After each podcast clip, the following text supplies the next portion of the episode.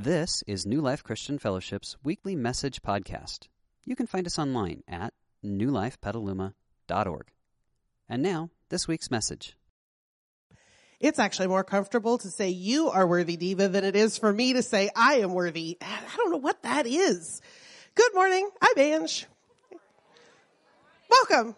All the waving. ah, it is good to be here. I, I don't know how many of you are flooded with sentiment, but I'm going to add my sentiments to the sentiments that have already been shared. Uh, two years ago, when we became a fire shelter, there was just no space for me, a shelter manager, to find my emotions. I needed to get all the way through being a shelter to find my emotions. And this time around, Diva, I'm with you. I couldn't believe how much we had learned and that we were becoming good at this skill that we need in order to be the church to our community. And the beauty of becoming better at this was that there was more space for me to find my emotions real time. So oddly enough, this time around, I, I fought my tears a lot more. And maybe that's because I knew how hard it had been to recover from two years ago. So I don't know what shape you're coming in this morning, uh, but it's good to be together. That, it's just good to be together.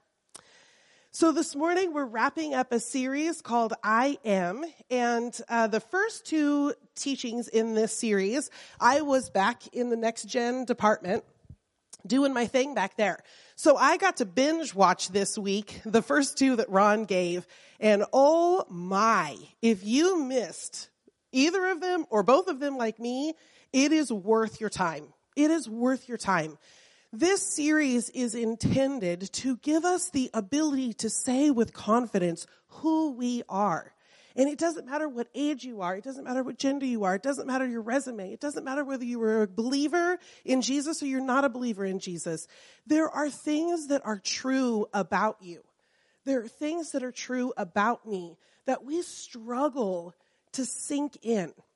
And this series is intended to help us get that maybe intellectual knowledge that maybe God says that we're enough, but we don't feel it, or that at times when we've really accomplished something, we feel like we're worthy, but in the times when we're failing at everything, I said to my husband yesterday, he just asked how I was, and I'm like, failing, that's how I am. I, like, I couldn't look at a space in my world that wasn't behind. And I sat down at my computer to try to catch up, and I, I didn't. Because who does ever? It didn't. But I got done and he was like, Hey, how are you doing now? I'm like, I'm way better. And it wasn't because I caught up. It was because I emailed out about 50 apologies yesterday and I felt better just for having confessed I'm letting everyone down. I don't know how you're doing, but yesterday I didn't feel worthy because we often put our definitions of these things based on the wrong stuff. So if you missed either one of those teachings, they're on our website. You don't have to watch them. You could just pop in your earbuds and, and go with it and listen to them. They are so powerful.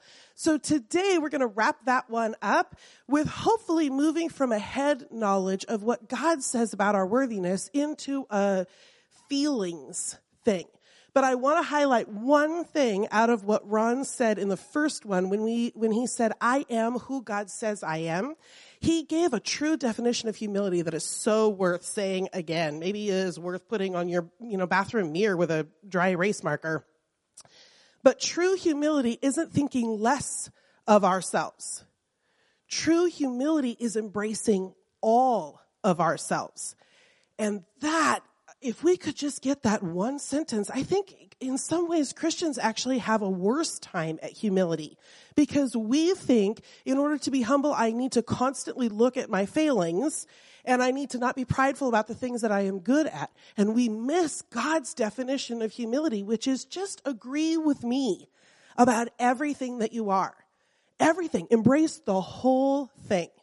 And then in the second week, I thought he did, it was so helpful. This is a VHS tape. Yeah. Yeah. Yeah, we still have a player for this.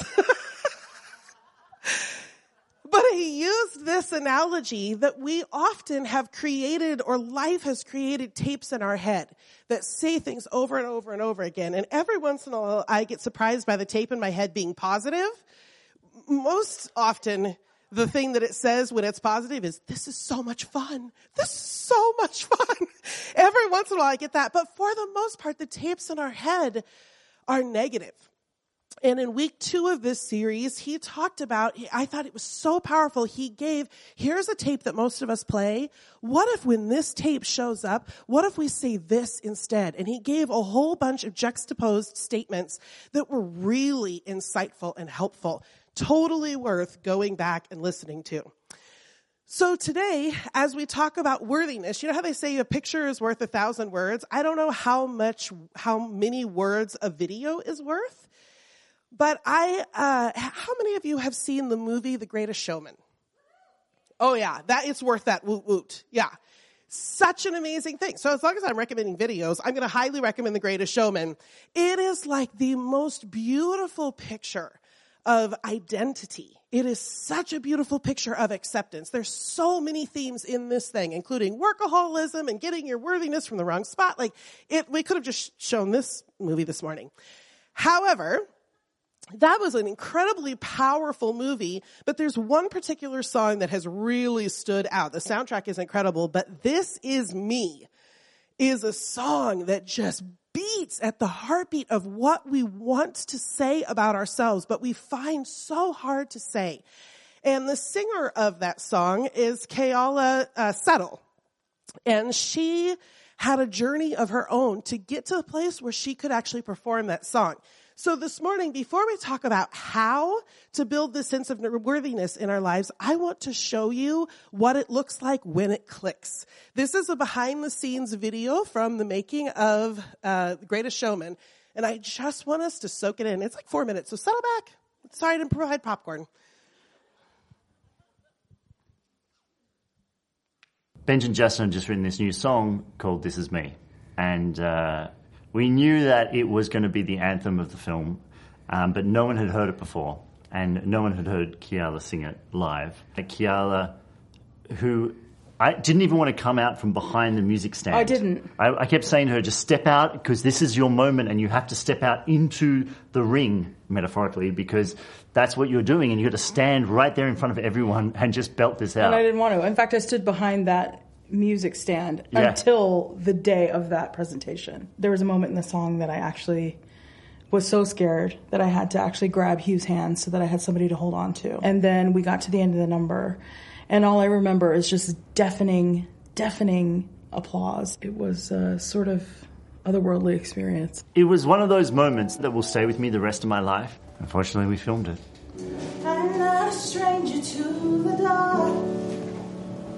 Hide away, they say, 'cause we don't want your broken parts. I've learned to be ashamed of all my scars. Run away, they say,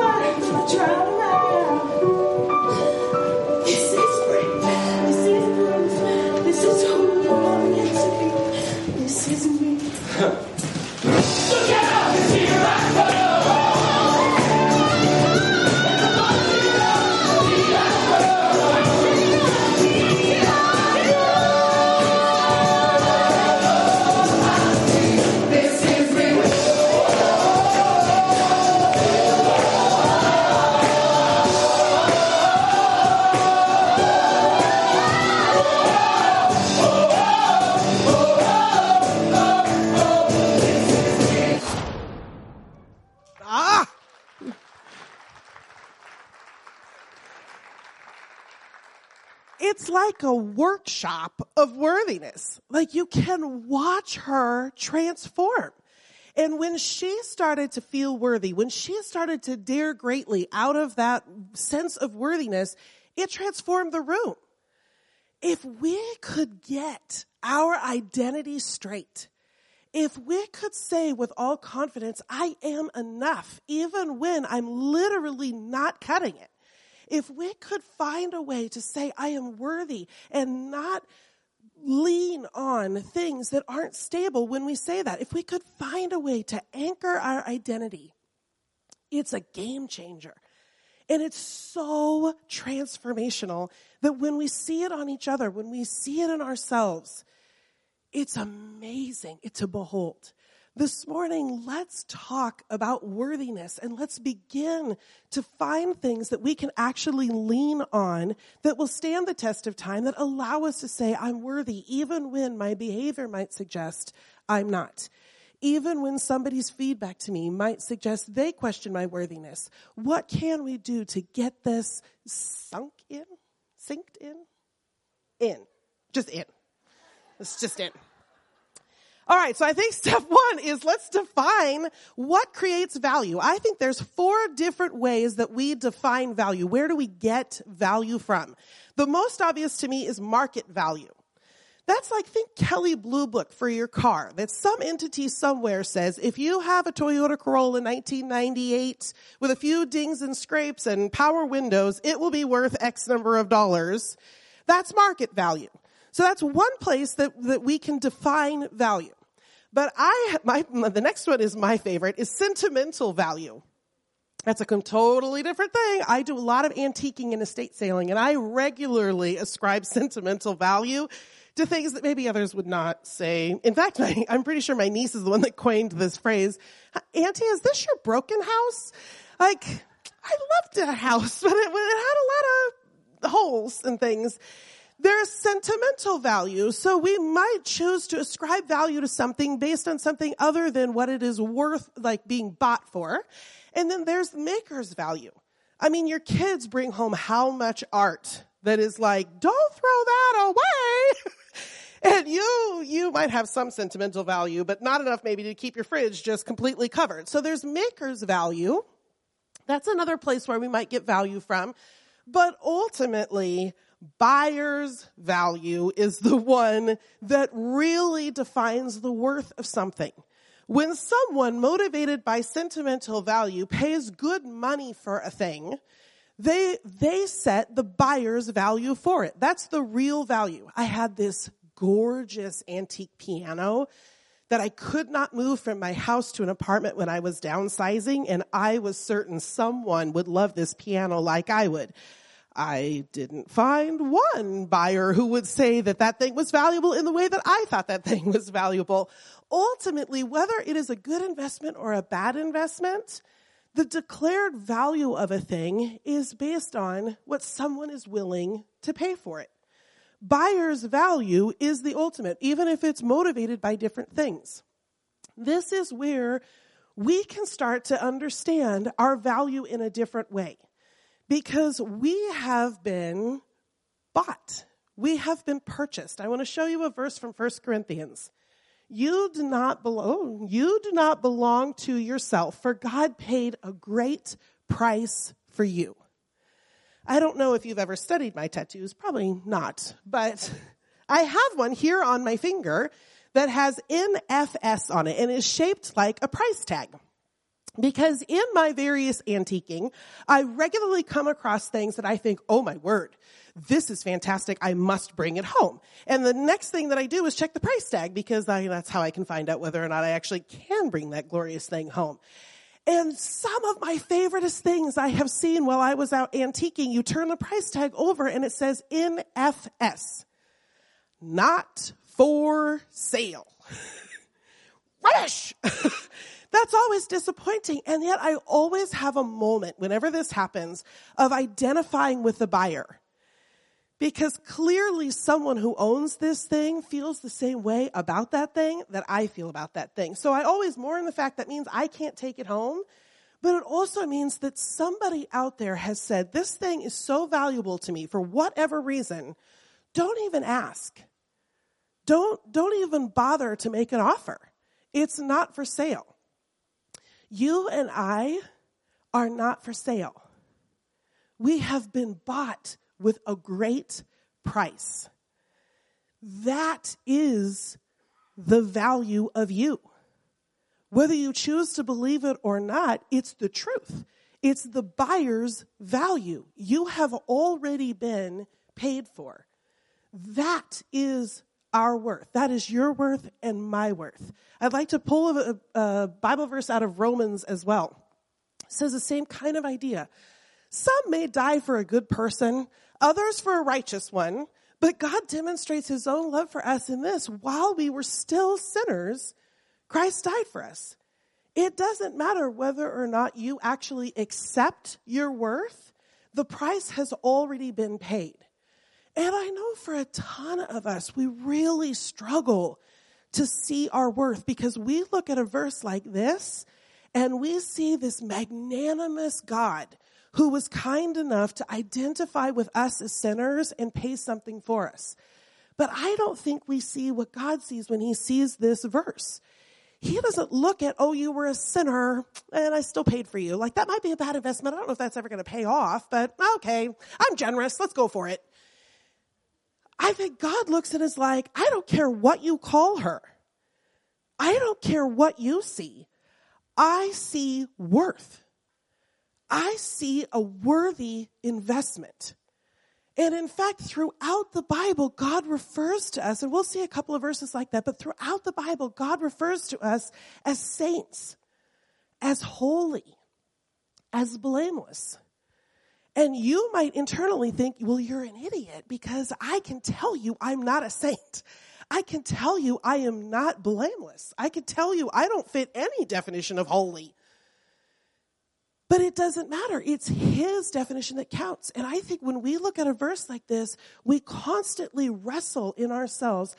How can God call us saint when all I feel is sinner? This saint versus sinner argument, if we could settle that, saint versus sinner, God says, I look at you, I see holy, blameless, valuable, worthy, righteous, without fault, worthy, and we see sinner.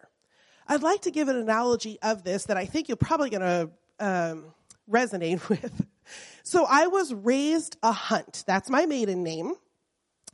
And hunts have very strong culture. Like we were a very, uh, a very strong culture. Like our family culture was quite strong. And so I've been married now for 10 years and I joined the lamb family and I am a lamb. All of my paperwork says I'm a lamb. I identify as lamb. I am now a lamb. But my husband would attest that I still sometimes act a lot like a hunt. Like, oh, a lot like a hunt. but I am a lamb. It doesn't matter how much I become like my mom. It doesn't matter. I am a lamb. I'm defined as a lamb, no matter how often I act like a hunt.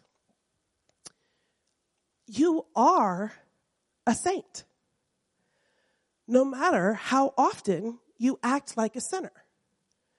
Your worth is not defined by your behavior. Your worth is defined by the value that God set on you when He paid the price. And you didn't earn it. You were still actively acting, identifying, being a sinner. But that value was already ascribed to you. I'd like to read another uh, verse that just points to this same concept. It's also in Romans. Therefore, there is now no condemnation for those who are in Christ Jesus. That price that was paid, Jesus' life on your behalf, is the price that was paid. You have no condemnation. Holy, blameless, faultless. But we tend to define our worth on these false things. I'll put up a list here that is just going to seem like, yep, I recognize that. Accomplishment or notoriety, my personality, I'm worthy because I, I have a lot of introverted friends in my world. And regularly they give me the feedback, that they wish they were uh, more outgoing like I was. I cannot claim any kind of, I didn't pick this personality. I can't claim anything. But the, our lives, our, our society loves boldness. And so we put a lot of worth there. It's really tempting for me to put a lot of my worth there on something that is not mine to claim. Our self-actualization, our wealth, our zip code, beauty, physique, education, position, the initials behind our name. Like there's a lot of places we can put our worth that look steadfast. They look steadfast. Like I've now bought this house. This is my house. I identify as a East West Sider. Do you have your, you, yeah. We have our preferences. we have our preferences. We're all represented in here, but we have our preferences. They look permanent, but then our house burns down and insurance didn't cover, and we can't replace that that way. Or we get older and we can no longer be in the profession that we have been in our whole lives, and our identity starts to wobble. Or we lose that job for one reason or another. They look permanent, they look like something you can count on, but they aren't. False worth, when we put it in the wrong spot, is an unsteady foundation and it causes unsafe conditions, no matter if you think you're safe or not. False worth provides an unsteady foundation and unsafe convic- uh, conditions.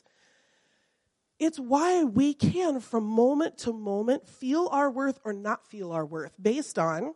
So, yesterday, I already shared my story, feeling like I'm failing everywhere you could name. I was letting my niece and nephews down. I was letting my husband down. I was letting my house down. I was letting my own expectations down. I was letting my job down. I was letting my hobbies down. Like I, everywhere I looked, I felt less worthy because I wasn't performing in these things. It's very common for all of us to lean into these. This morning we sang a song and I added this slide at the last second because it was too good to pass up. There is a line from a song that we sang this morning. Thank you, worship band. I will build my life upon your love. It is a firm foundation. I thought that was so brilliant. We already have this line that said, if you get your worth from the wrong spot, it's an unsteady foundation and it makes unsafe conditions. This is where we build our worth. For those of us that are Jesus followers, I want to juxtapose this sentence with some of the things that we accidentally confuse it for because sometimes we maybe know better than to lean on our financial stability or we know better than to lean on our career. But I'm going to put up a second list that is really tempting for Christians to lean on. That we find our worth in things like our volunteerism or how well we're obeying God. God says, do this, don't do that. I don't do these things, I do these things. Or our generosity. Or I, I have forgiven them. I am worthy. Or how much we're sacrificing. It's really tempting, maybe, for Christians to look at the first list and say, okay, good, check, check, check, check, check, and not realize that we are leaning on a wholly other unstable list. These are all wonderful things. That first list of where we might get our false worth from, are wonderful things that I wish for you. I wish financial stability. I wish for you to love your personality. I wish for you these things as well. I wish for you, but this is not where we want to define our worth. These are like icing on the cake. These are the things that come after we have the ability to know who we are as God's children. So let's go back to that same list of what defines value and just talk through it from the lens of this idea of Jesus having paid something really expensive on our behalf. Market value. What's the going rate for a sinner? Well, last I checked, market value is often really correlated to supply and demand. So I'm going to say our market value is not that high because there seems to be a glut of sinners, no problem, and no one seems to really want to pay for them. so market value is maybe not where we find our value in this case, but sentimental value, God calls us his children. There's a deep affection all the way through the, the pages of the Bible where God is crystal clear that his sentimental value on you and on I me is high. The sentimental value is high. So let's talk about maker's value. The story that's told in the Bible, that is the place where God chose to write his story is in the Bible. All the way through the narrative of that story is a God who made, crafted, sculpted, touched up, detailed his children. You are made. Not only did he make you, he made you in his image in order to relate. The maker's value is insanely high on you. You are a fingerprint of God. And then the buyer's value is obvious. I'd like to share a verse from 1 Peter 1 18 to 19. I just think is beautiful. For you know that God paid a ransom to save you from the empty life you inherited from your ancestors. Maybe don't raise your hand, but how many of us inherited some version of the false worth narratives? That you will be worthy when you X, Y, or Z, when you have X, Y, or Z. Our culture has passed down a lineage of this empty life. And by empty, I don't mean that has no fulfillment. I mean, it's not a place that we can lean on with our worth in that way. And it was not paid with mere gold or silver, which loses its value. It was the precious blood of Jesus. God looked at us and said, Here's something worth sacrificing, something that I hold dear. And I love, like, you might be able to picture that, but when I picture that, I picture agony. What agony to make a choice like that? That is a tough choice. But then this verse from Ephesians, speaks to how God felt about that. Even before he made the world, God loved us and chose us in Christ to be holy. Here we are again. To be holy and without fault in his eyes. God decided in advance to adopt us into his family by bringing us to himself through Jesus. This is what he wanted to do.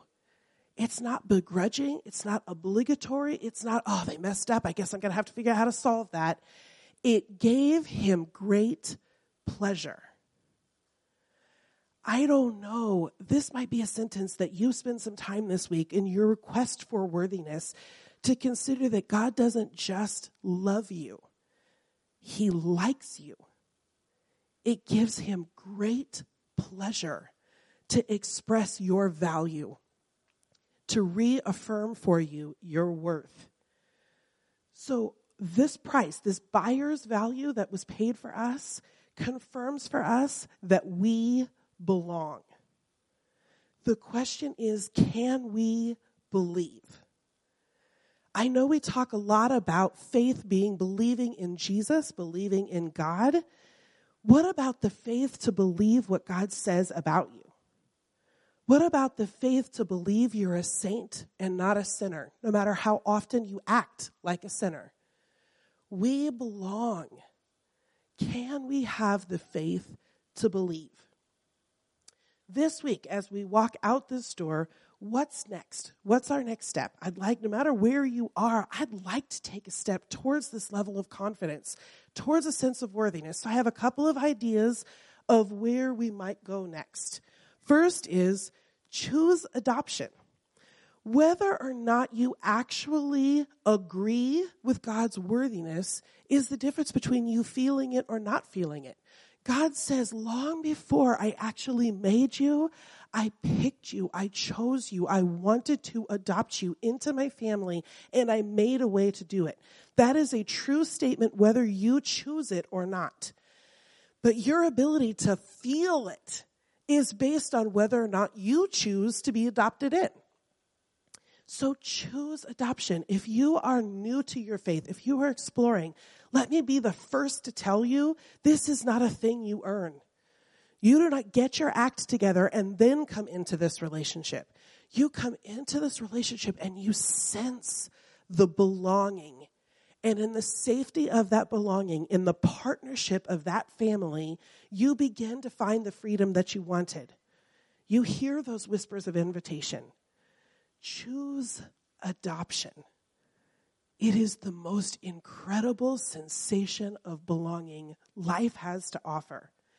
If you're already in that relationship, rest in that sense of belonging. And I'll just share just a smidge about what I think that looks like. You'll have your own tells. I don't, you know, have like a poker face. Like we have our tells. For me, I can tell that I am not resting in this sense of belonging when my chest has this little ball that is just tight. It's just tight. And I find my RPMs going up. I don't know, you might have tension in your shoulders. That might be where your tell is. You might have a little tiny bit of a ball in your stomach. You might hold your, I don't know where you hold your tension. But if we would start to pay attention to our tell, I cannot tell you, that's a lot of tells happening in here. I cannot tell you how powerful it is to know what the sign is when I am losing my sense of belonging. So I was on a call with customer service recently and I just found myself just angsty, just angsty. Well, I was being dehumanized. I mean, it, it was not the best customer service call out there. But of course, in my angst, I'm feeling the need to make the point to the customer service person that I'm your customer that you're supposed to be serving. But when I think through this lens of worthiness, I can't believe how much it helps me not retaliate. It helps me to soothe that angst that I feel when I realize that tell is telling me this is a moment where I can rest in my identity. I don't need affirmation from outside of me that I am a customer worth serving in order to know that I'm a customer worth serving. And I don't need to wound back. I can rest. I feel the same kind of angst when I get cut off on the freeway. I don't know what your I don't know what your triggers are and I don't know what your tells are. But if this week if you just started to pay attention to your tells, where is that tension? When does it show up? And ask the question, okay, what would, if I felt worthy, if I felt secure in my identity, what would change here? We will move steps forward in taking our worthiness as a known thing out of our head and pulling it into our being, into our identity that we can carry with us as we go. That's my wish for us this week is just experimenting with this idea that you belong and can we believe. As I close up, I just like to pray that over us. So if you wouldn't mind, you can keep your eyes open, you can close them, just get in this moment for just a moment. God, we got a lot of voices that say to us, not worthy. Our own might be the strongest. But we want to feel this to our bones. We want to walk into any circumstance that we encounter, not just this week, but beyond. We want to live in this place of knowing our value and out of that being able to, to interact with other people in their value. We don't just want to build our confidence. We want to be the kind of people that build the confidence in other people because we stand in this place without struggle. This week, would you give us the courage to believe? For those of us here that need to believe that we are your children, would you give us the courage to step over that hurdle and just ex- experiment with could that be true? For those of us that need to rest in our belonging, would you give us instances where we are just tooling along, not even realizing we're in angst? And you're like, hey, you feel that angst? Let's talk about worthiness. Would you prompt us? Would you give us clarity? Would you give us examples? Would you walk with us? Would you help us believe? In Jesus' name we pray. Amen. We hope you enjoyed this week's message.